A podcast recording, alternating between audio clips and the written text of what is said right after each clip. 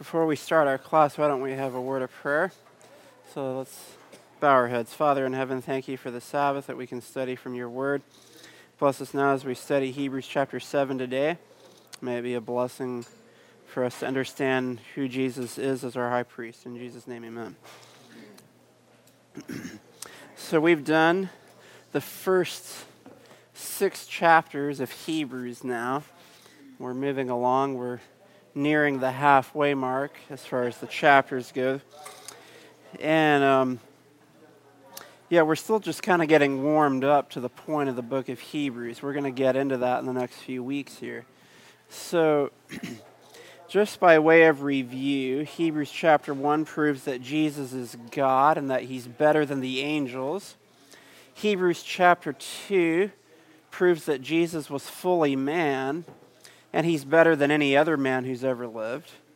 Hebrews chapter 3 is a reminder to the Israelites to not harden their hearts as their forefathers did in the wilderness, and a reminder that Christ is better than Moses. Hebrews chapter 4 shows that um, even though Joshua got the children of Israel into Canaan, they didn't enter into God's rest and the way to enter into God's rest is through Jesus Christ.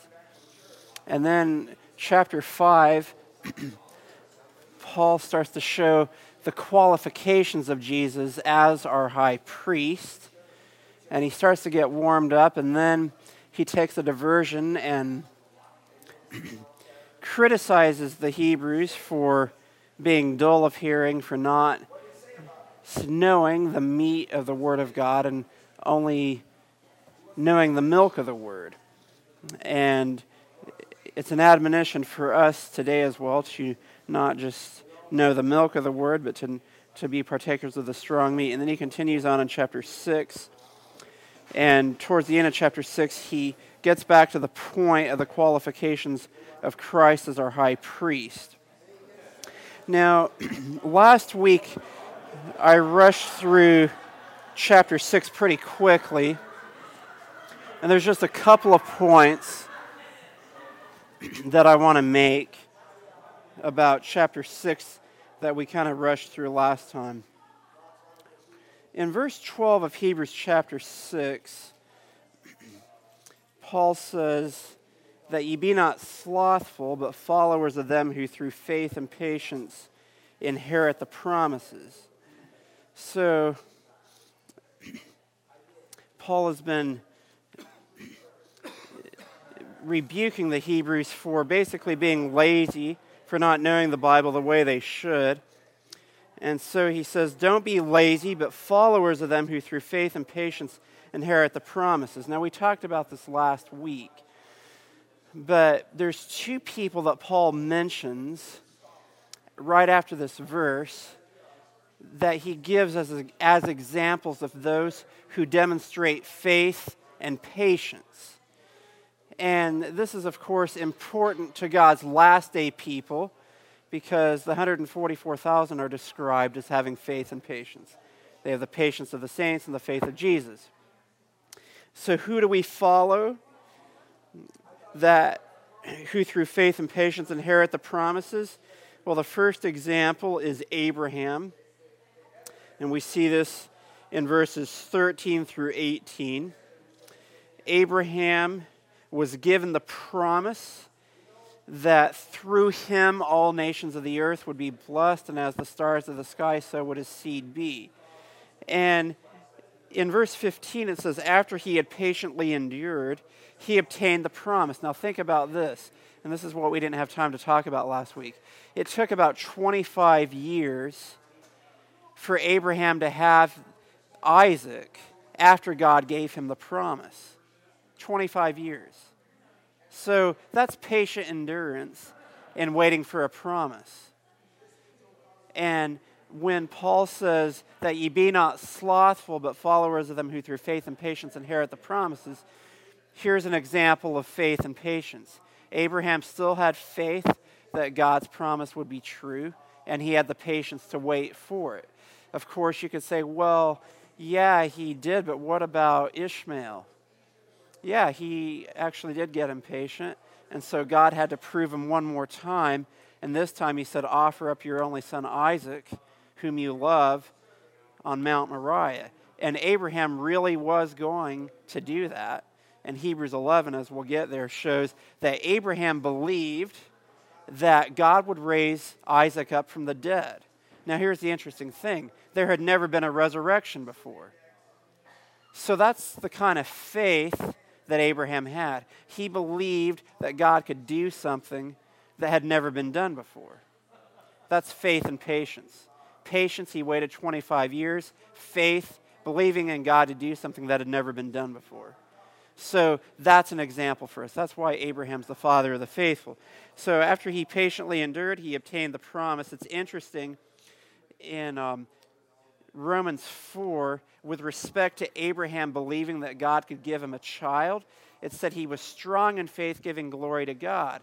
In Genesis 22 15, the angel tells Abraham after, about, after he was about to slay Isaac, Now I know that you truly fear me. So Abraham feared God and gave glory to him, and he's an example of faith and patience. So that qualifies him to be the father of the faithful. So that's Abraham. He's one of our examples to follow who through faith and patience inherit the promises. And then in verse 19 and then in verse 20, talks about Jesus as the forerunner.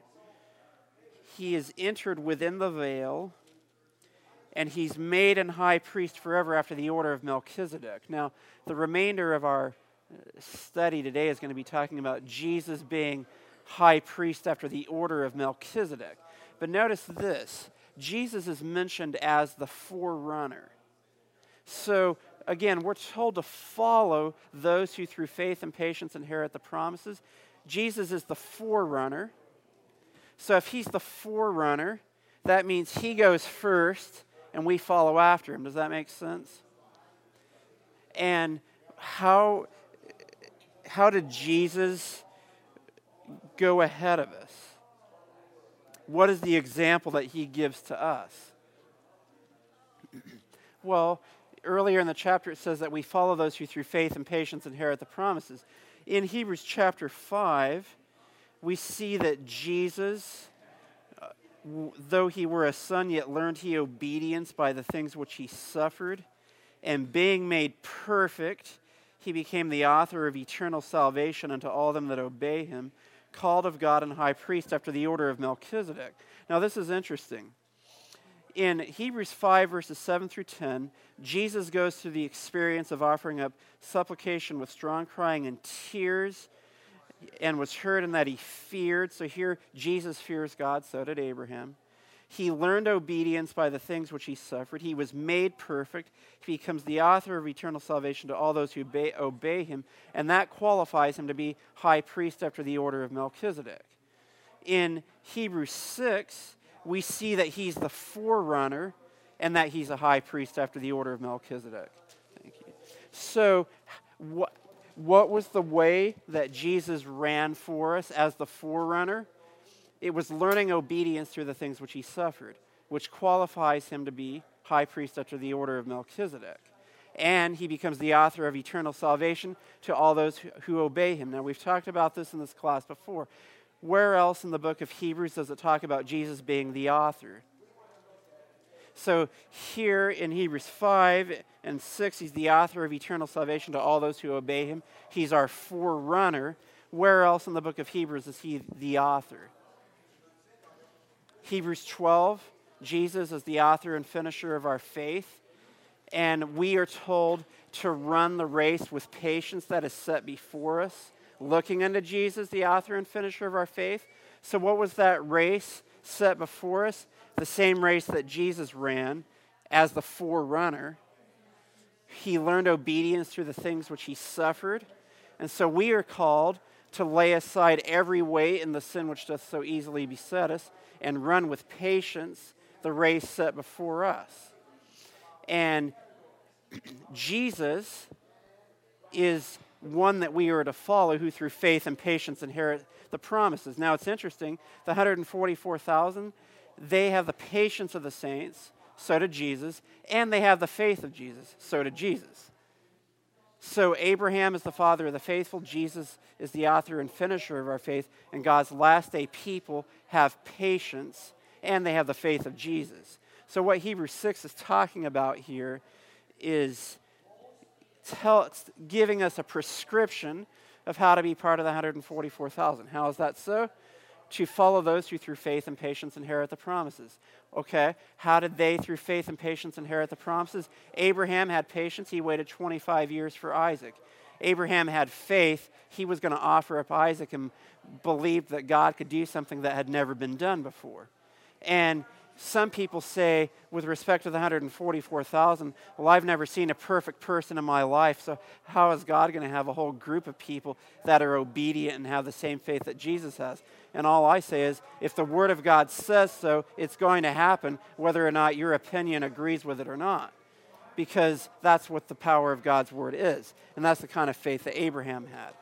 And so, anyway, I wanted to just hit a few of those points because we rushed through that pretty quickly last week. So that's Hebrews 6. Now, now we're going to get to Hebrews 7. And Paul wanted to get to Hebrews 7, verse 1, when he got to Hebrews chapter 5, verse 10.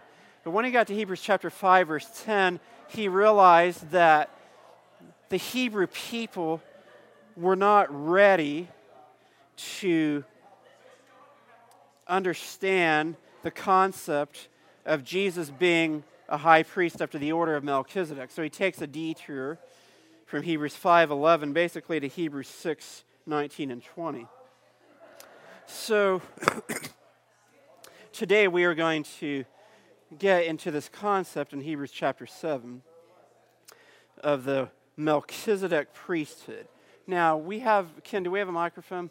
I'd like a volunteer to read Hebrews chapter 7 verses 1 through 3.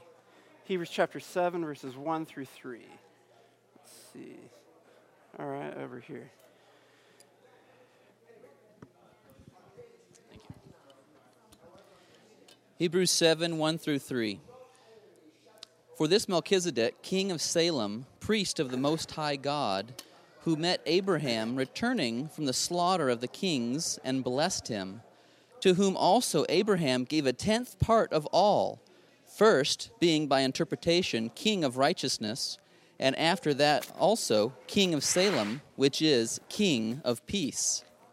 Without father, without mother, without descent, having neither beginning of days nor end of life, but made like unto the Son of God, abideth the priest continually. Okay. So now Paul is going to talk about Melchizedek. And up until this point, he's been making some references to Jesus being a high priest, that he was made a high priest after the order of Melchizedek. Now, in the Jewish system, the priesthood that we are familiar with is the Levitical priesthood. So now, Paul is going to prove that Jesus is actually after the order of a different priesthood that follows very different rule, rules than the Levitical priesthood. So let's look at Melchizedek. Melchizedek was king of Salem and he was priest of the Most High God. So Melchizedek was priest and king. And right, right off, we see a difference between the Levitical priesthood in the Levitical priesthood, the Levitical priests were priests, but they were not kings. So Melchizedek was a king and he was a priest. So that's the first difference that we see. And the other thing we see is Abraham met Melchizedek when he slaughtered the kings. This is when Lot and the city of Sodom was taken captive, and Abraham formed an army and went and defeated them and he took the spoils, and on his way back, he meets Melchizedek, and Melchizedek blesses Abraham. So, Abraham, of course, is a key figure to the Hebrew people. And in verse 2, notice this it says, To whom also Abraham gave a tenth part of all. So, what did Abraham do to Melchizedek? What did he pay Abraham, Melchizedek? He gave him tithe.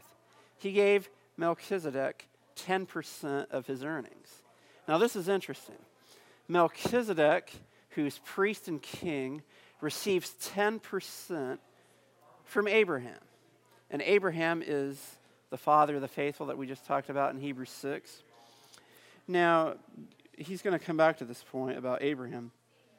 So, Melchizedek, continuing on here, he is a king of righteousness, king, king of Salem, which is this town, which is king of peace. So, he was a king of righteousness and a king of peace. It's interesting that Jesus is a king who reigns in righteousness and peace. Um, so there's some similarities. Now, verse 3 is where um, some people have gotten confused about the origin of Melchizedek. It says he's without father, without mother, without descent, and the marginal reading is pedigree, without pedigree, having neither beginning of days nor end of life, but made like unto the Son of God, abideth a priest continually.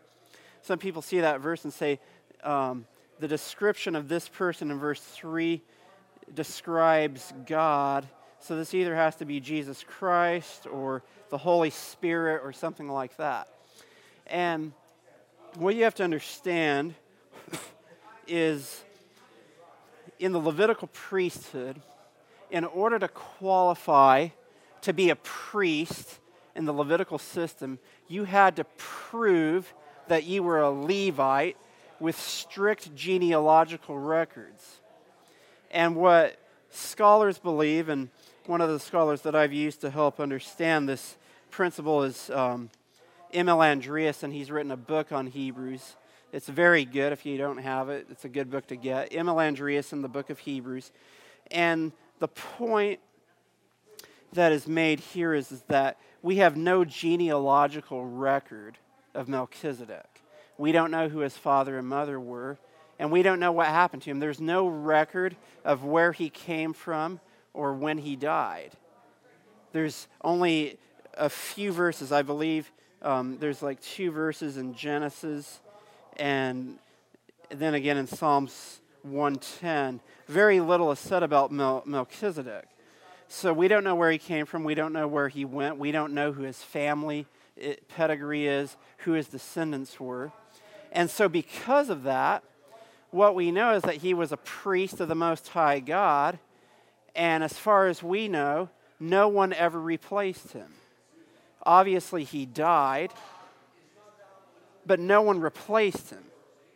Whereas in the Levitical priesthood, there was always a replacement for the Levitical priest. And the, rule, the rules of the game for the, Le- the Levitical priests were this once you turned 50 years old, you had to retire. And then your son would take over.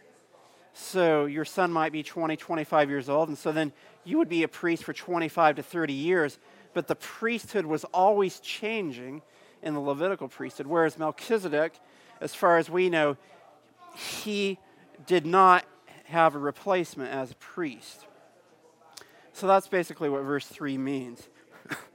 Now, continuing on in verse 4, let's see. Let's have a volunteer to read verses 4 through 7. Hebrews chapter 7, verses 4 through 7. Right down here. in, in the middle here. Hebrews 7 4 through 7. Now consider how great this man was, to whom even the patriarch Abraham gave a tenth of the spoils. And indeed, those who are the sons of Levi, who receive the priesthood, have a commandment to receive tithes from the people according to the law, that is, from their brethren, though they have come from the loins of Abraham. But those whose genealogies is not derived from them received tithes from Abraham and blessed him who had the promises. Now, beyond all contradiction, the lesser is blessed by the better. Okay. Notice what Paul does here. Abraham is the great patriarch who is revered by the Hebrew people as their father. And Abraham is called the patriarch by Paul, but he says, Look, consider how great Melchizedek was. Because the patriarch Abraham gave him a tenth of the spoils. So this has to be a really great man here. The patriarch Abraham pays tithe to Melchizedek. This is a great man. And look, the Levites, those who are the priests, they have a commandment to take tithe from the people according to the, to the law. But look, um, they came out of Abraham. The Levites are sons of Abraham. They were, of course, one, Levi was one of the sons of Jacob, and Jacob was the grandson of Abraham. So the Le- Levites are great. Levi was the great grandson of Abraham, and the Levites who have the office of the priesthood are the direct descendants of Abraham, and yet the patriarch Abraham, from whom the Levitical priesthood came out of, paid tithe to the high priest Melchizedek. So, guess who's a better priesthood? The Melchizedek priesthood, because the Levites paid tithe to Abraham through Abraham, so to speak. And it's interesting. Abraham, who had the promises of God, was blessed by Melchizedek. And so in verse 7, Paul says, without all contradiction, the less is blessed of the better. So who was blessed? The less, which is Abraham. Abraham was blessed. And he is described as being less, and Melchizedek is described as being better. Now, why is it important for Paul to make Melchizedek better than Abraham? Because what he's doing is, if Melchizedek is better than Abraham, then the priesthood that came out of the Abraham line, the Levitical priesthood, will be less than the priesthood of Melchizedek. And if Jesus comes from the Melchizedek priesthood, that means his priesthood is better than Levit- the Levitical priesthood. So that's what Paul is doing here. It's a really a great way to explain the priesthood of Christ. Now, continuing on, let's read verses 8 through 11. Is there a volunteer to read Hebrews 7, verses 8 through 11? Hebrews 7, verses 8 through 11. See, I'm going to call on people or right back there. Okay. Hebrews 7, verses 8 through 11. Here mortal men receive tithes, but there he received them, of whom it is witnessed that he lives. Even Levi, who receives tithes, paid tithes through Abraham, so to speak, for he was still in the loins of his father when Melchizedek met him. Therefore, if perfection were through the Levitical priesthood, for under it the people received the law, what further need was there that another priest should rise according to the order of Melchizedek, and not be called according to the order of Aaron? Okay. so, continuing on in verse 8, talks about men that die receive tithes. That's speaking of the Le- Levitical priests. They are subject to death, but there's no record of death among Melchizedek. That's not to say that he died or that he still is alive, but it's to say there's no record of his death. And it fits perfectly into Christ having an ever living priesthood. Then he makes the point again Levi, who received tithes, paid tithes in Abraham, for he was yet in the loins of his father Abraham when Melchizedek met Abraham. So by the time he gets to verse 11, the point is this. If we would have received perfection through the Levitical priesthood, and that's the priesthood by which the people received the ceremonial law, what further need was there that another priest should arise after the order of Melchizedek and not be called after the order of Aaron? So here's the point. what good has the Levitical priesthood done for us as a Hebrew people? He's speaking to the Hebrews. Has it brought us perfection? Or have we entered into God's rest? Are, have our sins been taken away, so to speak? And the obvious answer is no, they have not been. The priesthood continued on and on. A new priest would replace the old one continually, but the same old things continued on. and there was no doing away with sin. And what Paul is saying here is, is that there was need for another priest to come after the order of Melchizedek, someone who was great on the order of Melchizedek. Melchizedek blessed Abraham, who is the father of the faithful. And we need someone who is greater than Abraham to come as priest to bring perfection to God's people. Because the Levitical priest couldn't do that. So, continuing on, let's see. Um, verses 12 through 17. If we could have a volunteer to read verses 12 through 17 of Hebrews 7. See. Right here.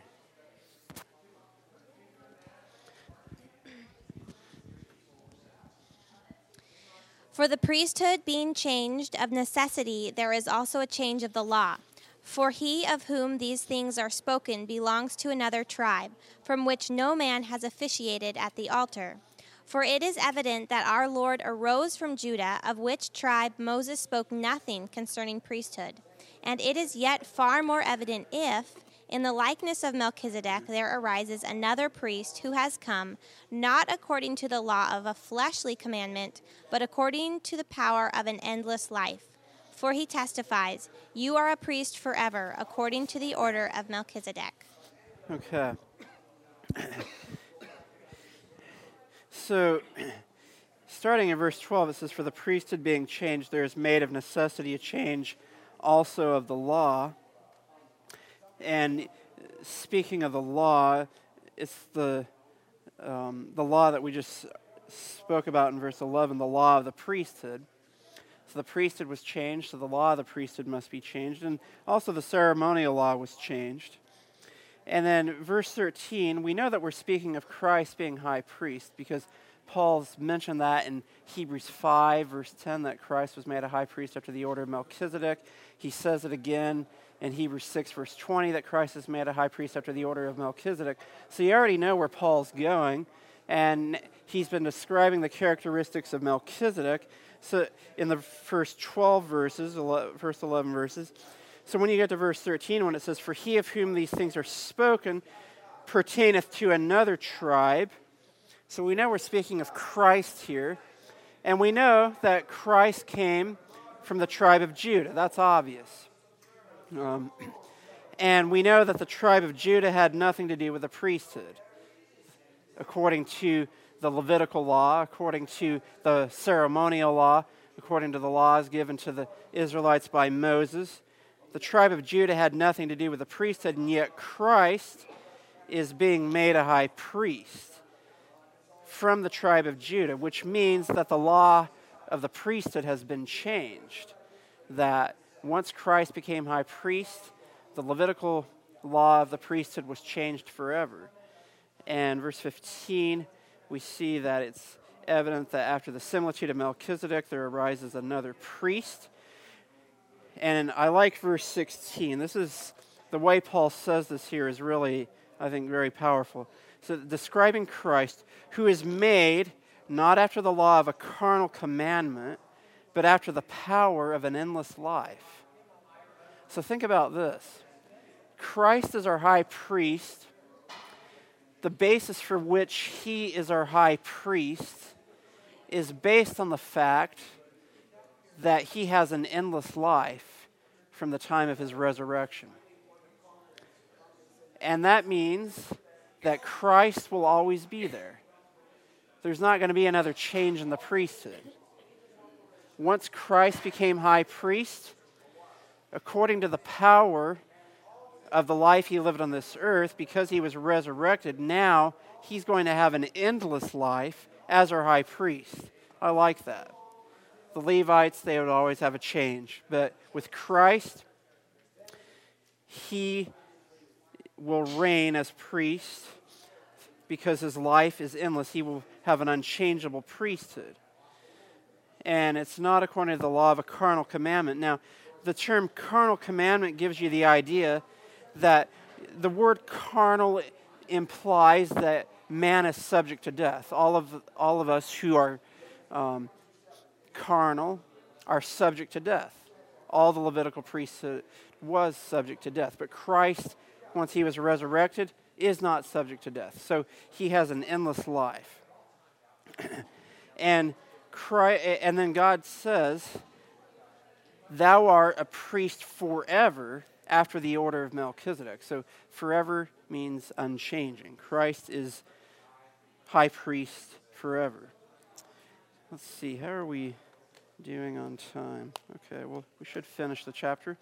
Let's read verses 18 through 22. Volunteer for verses 18 to 22. Let's see, Chad, could you read 18 to 22? All right, verse 18. For on one hand, there is setting aside of a former commandment because of its weakness and uselessness. For the, for the law made nothing perfect. On the other hand, there is a bringing in of a better hope through which we draw near to God. And inasmuch as it, it, as it was not without an oath, for they indeed became priests without an oath, but he was he with an oath through the one who's, who said to him, The Lord has sworn and will not change his mind. Thou art a priest forever. Um, through 22. Sorry, just read through 22. I'm sorry. Sorry. So much the more also Jesus has become the guarantor of a better covenant. Okay, thank you. Now, verses 18 through 22 is Paul being a lawyer at his best. I mean, you look at those verses and it's like, I mean, he's it's almost like he's using double negatives and this and that, but let's just try to simplify what he's saying here.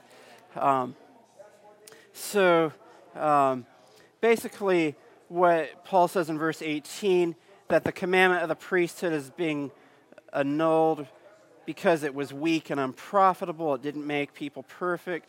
Verse 19 the law made nothing perfect, but the bringing in of a better hope did. So now we see that Jesus, th- throughout the book of Hebrews, we're seeing that Jesus is better. He's better than the angels in chapter 1. He's better than any other man in chapter 2. He's better than Moses in chapter 3. He's better than Joshua in chapter 4. In chapter 5, he's better than other priests. Chapter 6, he's really better than Abraham. Chapter 7, he's better than Melchizedek and the Levitical priesthood. So, the, the law made nothing perfect, but the bringing in of a better hope did. So, Christ, because he is high priest the order of Melchizedek, gives us a better hope by the which we draw nigh unto God. Now, notice this. In verse 20, it says, And inasmuch as not without an oath he was made a high priest. In verse 21, it says, The priests according to the Levitical law were not made priests according to an oath. But Christ was made a priest according to an oath. And this is the last time that Jesus is compared to Melchizedek, but it's also the exclamation point of this point here. It says, The Lord swear and will not repent, thou art a priest forever after the order of Melchizedek. So God made an oath, he swore by it and would not repent that Jesus is a high priest after the order of Melchizedek. And that shows how the Melchizedek priesthood is better than the Levitical priesthood because the Levitical priesthood, the men who became priests in the, Le- the Levitical priesthood, did not take the priesthood under an oath. They acquired the priesthood through their genealogy. But Christ was made a high priest because God called him to be, and it was through an oath. And an oath is something that is unchangeable. So, and we see that this is a better priesthood. And then verse 22 by so much was Jesus made a surety of a better testament. And uh, the, what's another word for testament? Covenant. So Jesus was made a surety of a better covenant by being made a priest after the order of Melchizedek. The Levitical priesthood was after the old covenant. The Melchizedek priesthood is after the new covenant. And if Jesus is the surety or the mediator of the new covenant, and it's a better covenant, what do you think about the promises of, of the new covenant versus the old covenant. We have a better priest who brings a better hope and he brings a better covenant. And we're going to study about that new covenant in Hebrews chapter 8. So, in order to have a new covenant, a New Testament, so to speak, and a better hope, we needed to have a new priest because the Levitical priests had proved that they could not keep the covenant they had made with God.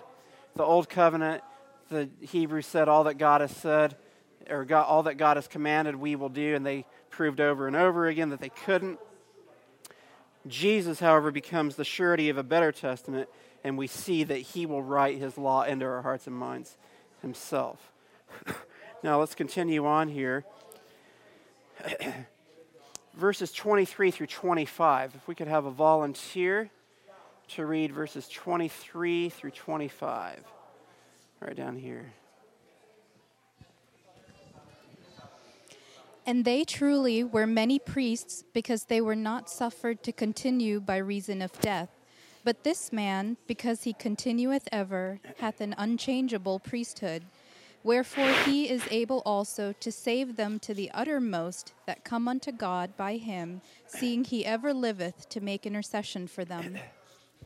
Okay, now we're going to get to kind of the familiar part of Hebrews chapter 7, and I hope it maybe takes on a deeper meaning and greater significance now that you understand the concept of the Melchizedek priesthood.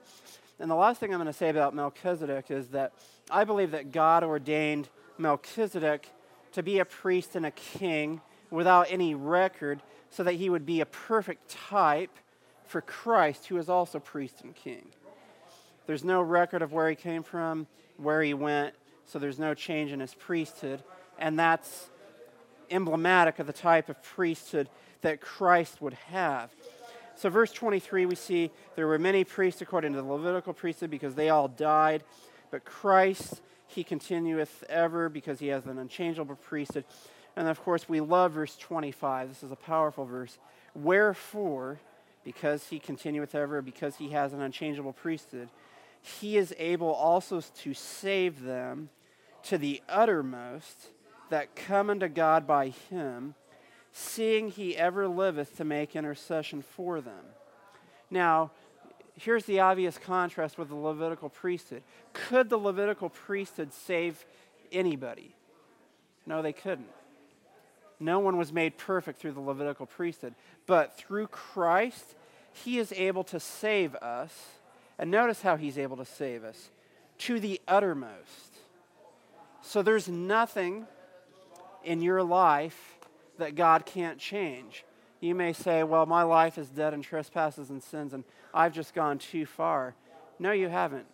God is able to save you to the uttermost because He has a better priesthood that is forever and it's unchanging because He ever lives to make intercession. Now, He is able to make intercession for us because as you go back to Hebrews chapter 2, it says, In all things he was made like unto his brethren, that he might be a merciful and faithful high priest in things pertaining to God to make reconciliation for the sins of the people. For in that he himself hath suffered being tempted, he is able to succor them that are tempted, or help those who are tempted. Jesus knows what it's like to be a human being, and because he suffered being tempted, he is able to make intercession for us. And not only does he make intercession for us, he ever liveth to make intercession for us. now, I'll just make this as a passing point. It's not really the point of Hebrews 7, but we notice here that Jesus became high priest when he ascended to heaven. And it says that he ever lives to make intercession for us. On that basis alone, I have a hard time saying, based on Daniel 8 and 11 and 12 that Christ's high priestly ministry was taken away because he ever liveth to make intercession for us. So, how could his ministry have been taken away if he ever liveth to make intercession for us? You see the point? He ever liveth to make intercession for us. Therefore, his ministry was never taken away. Now, verse 26, and we're near the end of this um, chapter now. Verse 26 Notice the description of Christ here as high priest. For such an high priest became us, who is holy, harmless, undefiled, separate from sinners, and made higher than the heavens. Now, when we read verse 26, we're like, wow, look at Christ. He's holy, harmless, undefiled, separate from sinners, made higher than the heavens. And you know, I forgot to look up the quote in Ellen White.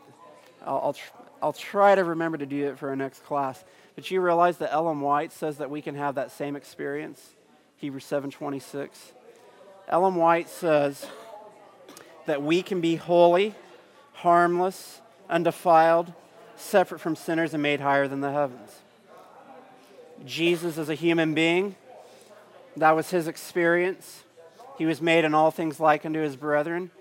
He was tempted in all points like as we are, yet without sin. And because of that, he can help us to be holy, harmless, undefiled, separate from sinners, and made higher than the heavens. That's powerful. And um, I better finish here. Verse 27 Who needeth not daily as those high priests to offer up sacrifice, first for his own sins, and then for the people's, for this he did once when he offered up himself. Verse 28 For the law maketh men high priests which have infirmity, but the word of the oath which was since the law maketh the Son who is consecrated forevermore. So, Christ did not, does not need to continually offer up more sacrifices. He did this one time when he died on the cross.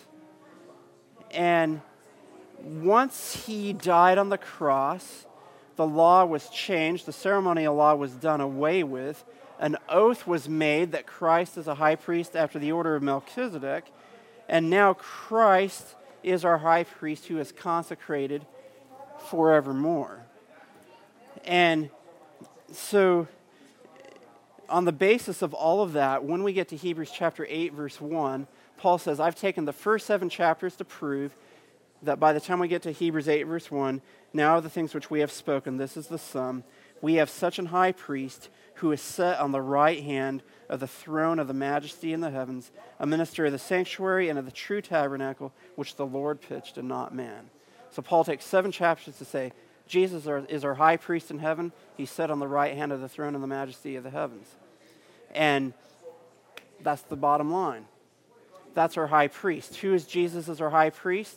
He's a merciful and faithful high priest. He was made in all things like our brethren. He was tempted in all points like as we are. And we can be made like him because of that. So we're going to continue our study. Unfortunately, I'm going to be out of town next week, so we'll be, pick it up in two weeks. So no study next week, and two weeks from now, we'll pick up our study. Thank you, everyone.